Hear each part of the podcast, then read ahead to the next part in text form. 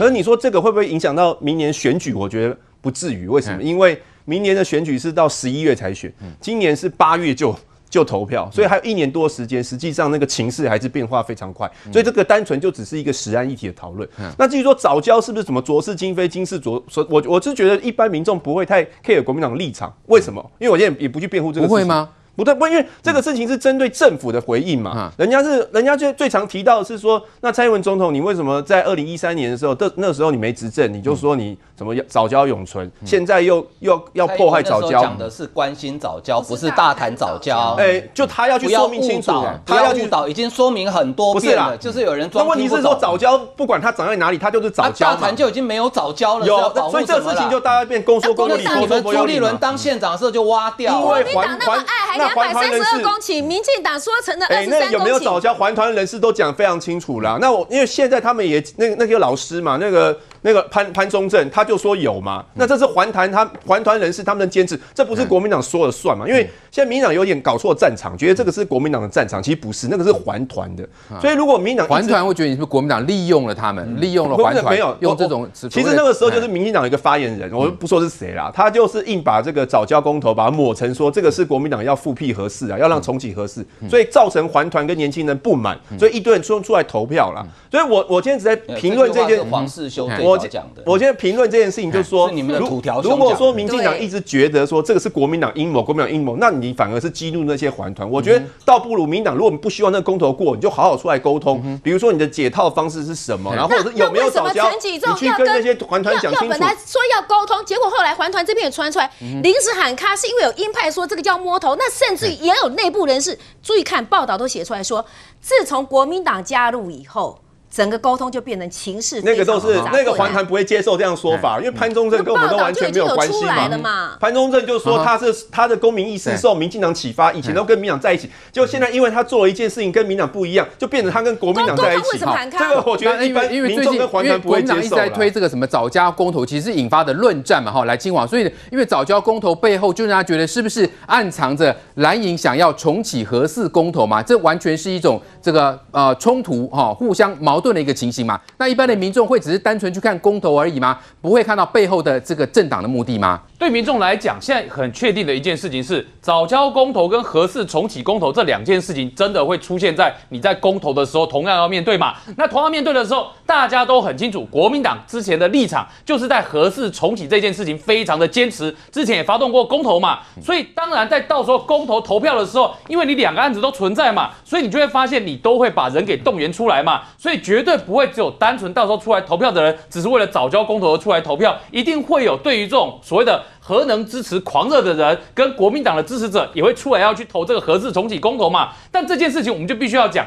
我们前面重要，我们在讨论关于我们护国神山台积电跟我们的半导体业一路讨论下来的时候，我们要告诉大家的是，今天为什么我们一直讲说这个我这个电力对于台稳定对台湾很重要，是因为我们的护国神山跟我们的半导体业都需要电力。我们光是以台积电来讲，台积电到目前为止哦，它所用的一年要一百四十三亿度电哦。那光是我们国内目前的绿能发电，都连台积电满足不了，所以台积电就告诉你一件事：台湾要做绿能发电，是不是 OK 啊？你做多少，我买多少啊！所以你会发现，蔡英文总统上台之后的政策，要做这些绿能的发电，基本上你不担心没人买，为什么？因为光是台积电就告诉你，我就可以买得完的，甚至你们现在发电还不够我用，所以。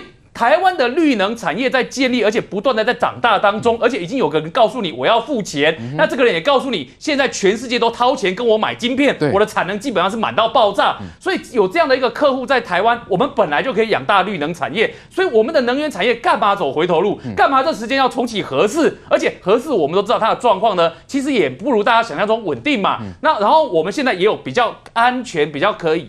相信的绿能产业，这些是可以用的嘛？对，所以在这个情况之下，各位请告诉我，我们的能源产业为什么要走回头路？找不到理由嘛？但是在这个时间，你会发现被政治化操作之后变成什么样子？变成你就看到这个绿能，我们讲说这个合适的重启公投跟早教之间就被绑在一起了嘛？对，那就变得很尴尬，也很奇怪啊。因为理论上支持早教的人，你应该是希望台湾的环境好嘛？你应该是希望台湾的环境呢环保能够做好，那你应该不会去支持核四啊？你应该不会去支持核电啊？对，结果你会发现。这一群人他要的诉求，在国民党加进来把核四绑在一起之后呢，完全相反的诉求绑在一起。我请问你哦，如果这不叫价值矛盾，什么叫价值矛盾？然后到时候所吹出来的投票的效果，你会发现，连这个阿贵律师詹顺贵本身他也承认说，确实有可能在这样的公投环境之下，你有可能就这样子。护送过了这个以核，就认为说要起重启核四这些人的公投嘛，而且你发现这一群人，哎，他话已经讲到什么程度？他连以和养交这四个字都讲出来了。在这个情况之下，你觉得一般民众在看的时候，不会想到说你后面的政治色彩越来越复杂吗？所以现在就变成说，各方在看到这里面被拉得变复杂了之后呢，大家就会发现一件事情，这个。原来环保人士所认为的早教公投，真的有像你们原始初衷所想的这么单纯吗？你们没有发现被国民党介入进去之后，不管是介入所谓的这个以和养教的概念、重启合适的概念，然后甚至要颠覆我们过去几年本来已经走对的绿能的概念。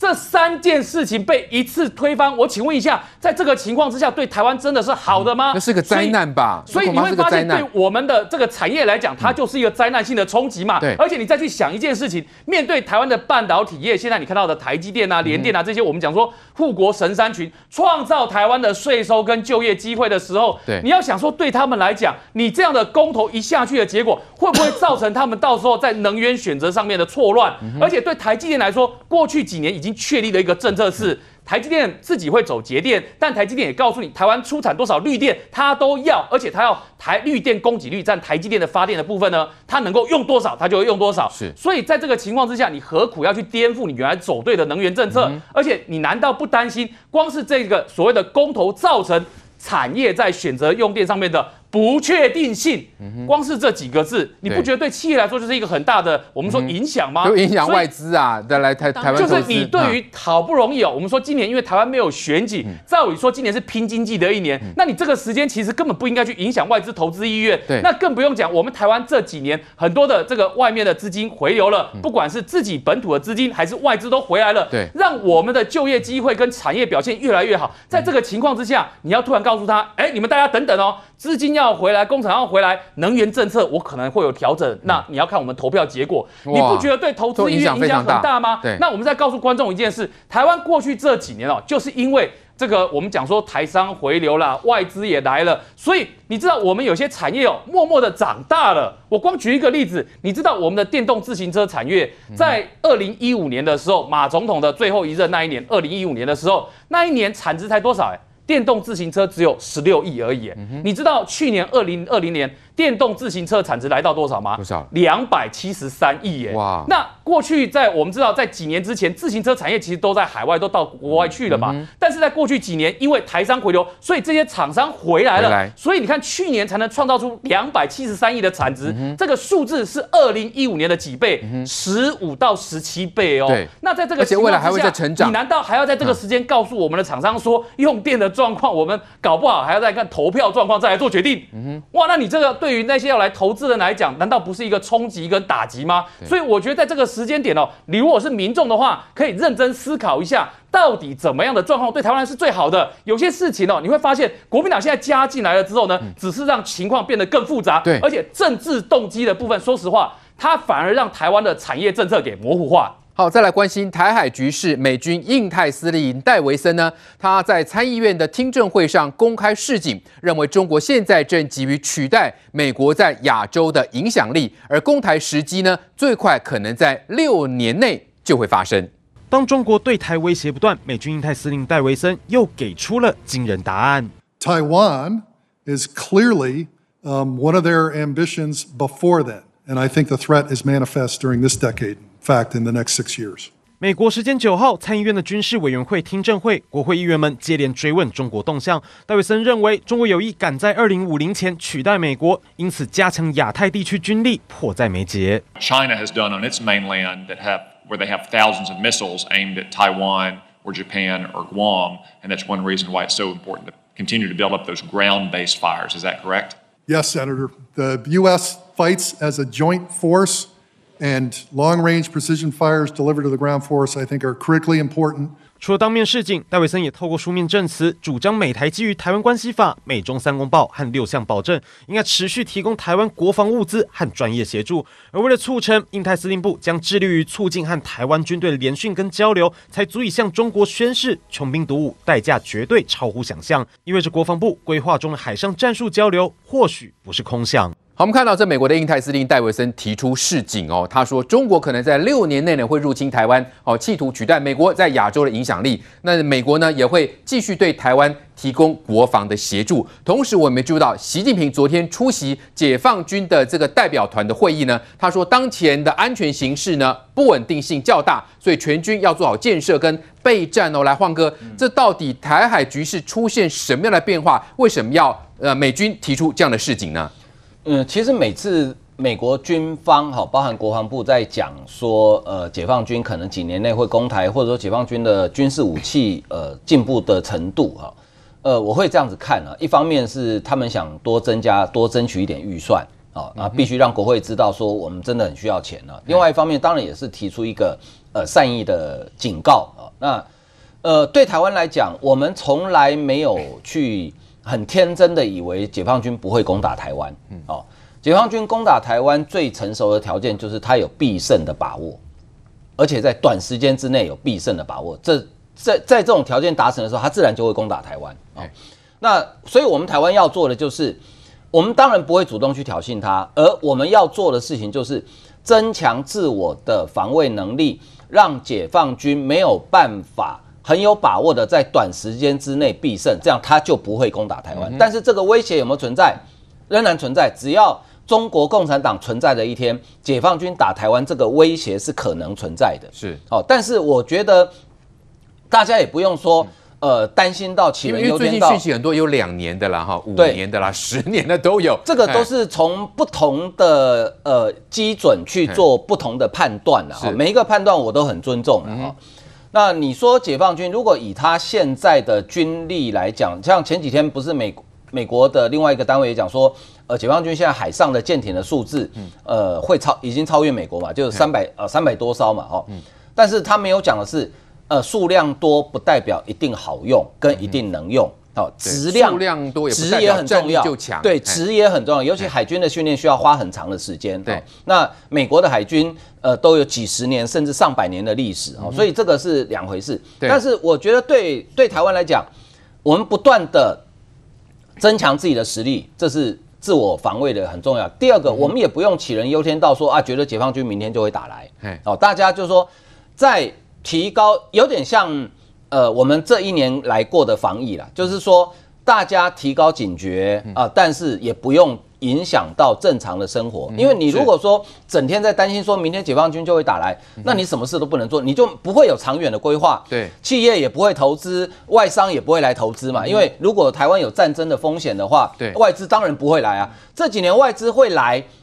是因为他觉得说，哎，台湾相对安全嘛。那台湾相对安全，一方面是我们自己的防卫能力不断提升，另外一方面，他们也认为，包含美国、日本这些国家，应该不至于让解放军来对台湾动武。哦，所以我觉得我的态度是小心提防，做好准备，但是也不用太过于紧张。对，其实整个局势已经越来越清晰了哈，就是对抗中国，支持台湾。那只是说台湾的内部是不是有？团结一致，哈，一直这外界一直呃觉得这个国内是有一些人是里应外合的。那我们看到这个蓝委吴思怀哈会去质疑台湾的民意哦，台湾的高度民意是认为中国是不会打台湾，那他就质疑这个落差是专家的误判还是政府的大内宣洗脑台湾民众呢？来，吴婉怎么看这个？怎么会有立委会去质疑台湾的民意呢？会觉得这样的一个局势，哦，中国不会打台湾，这是？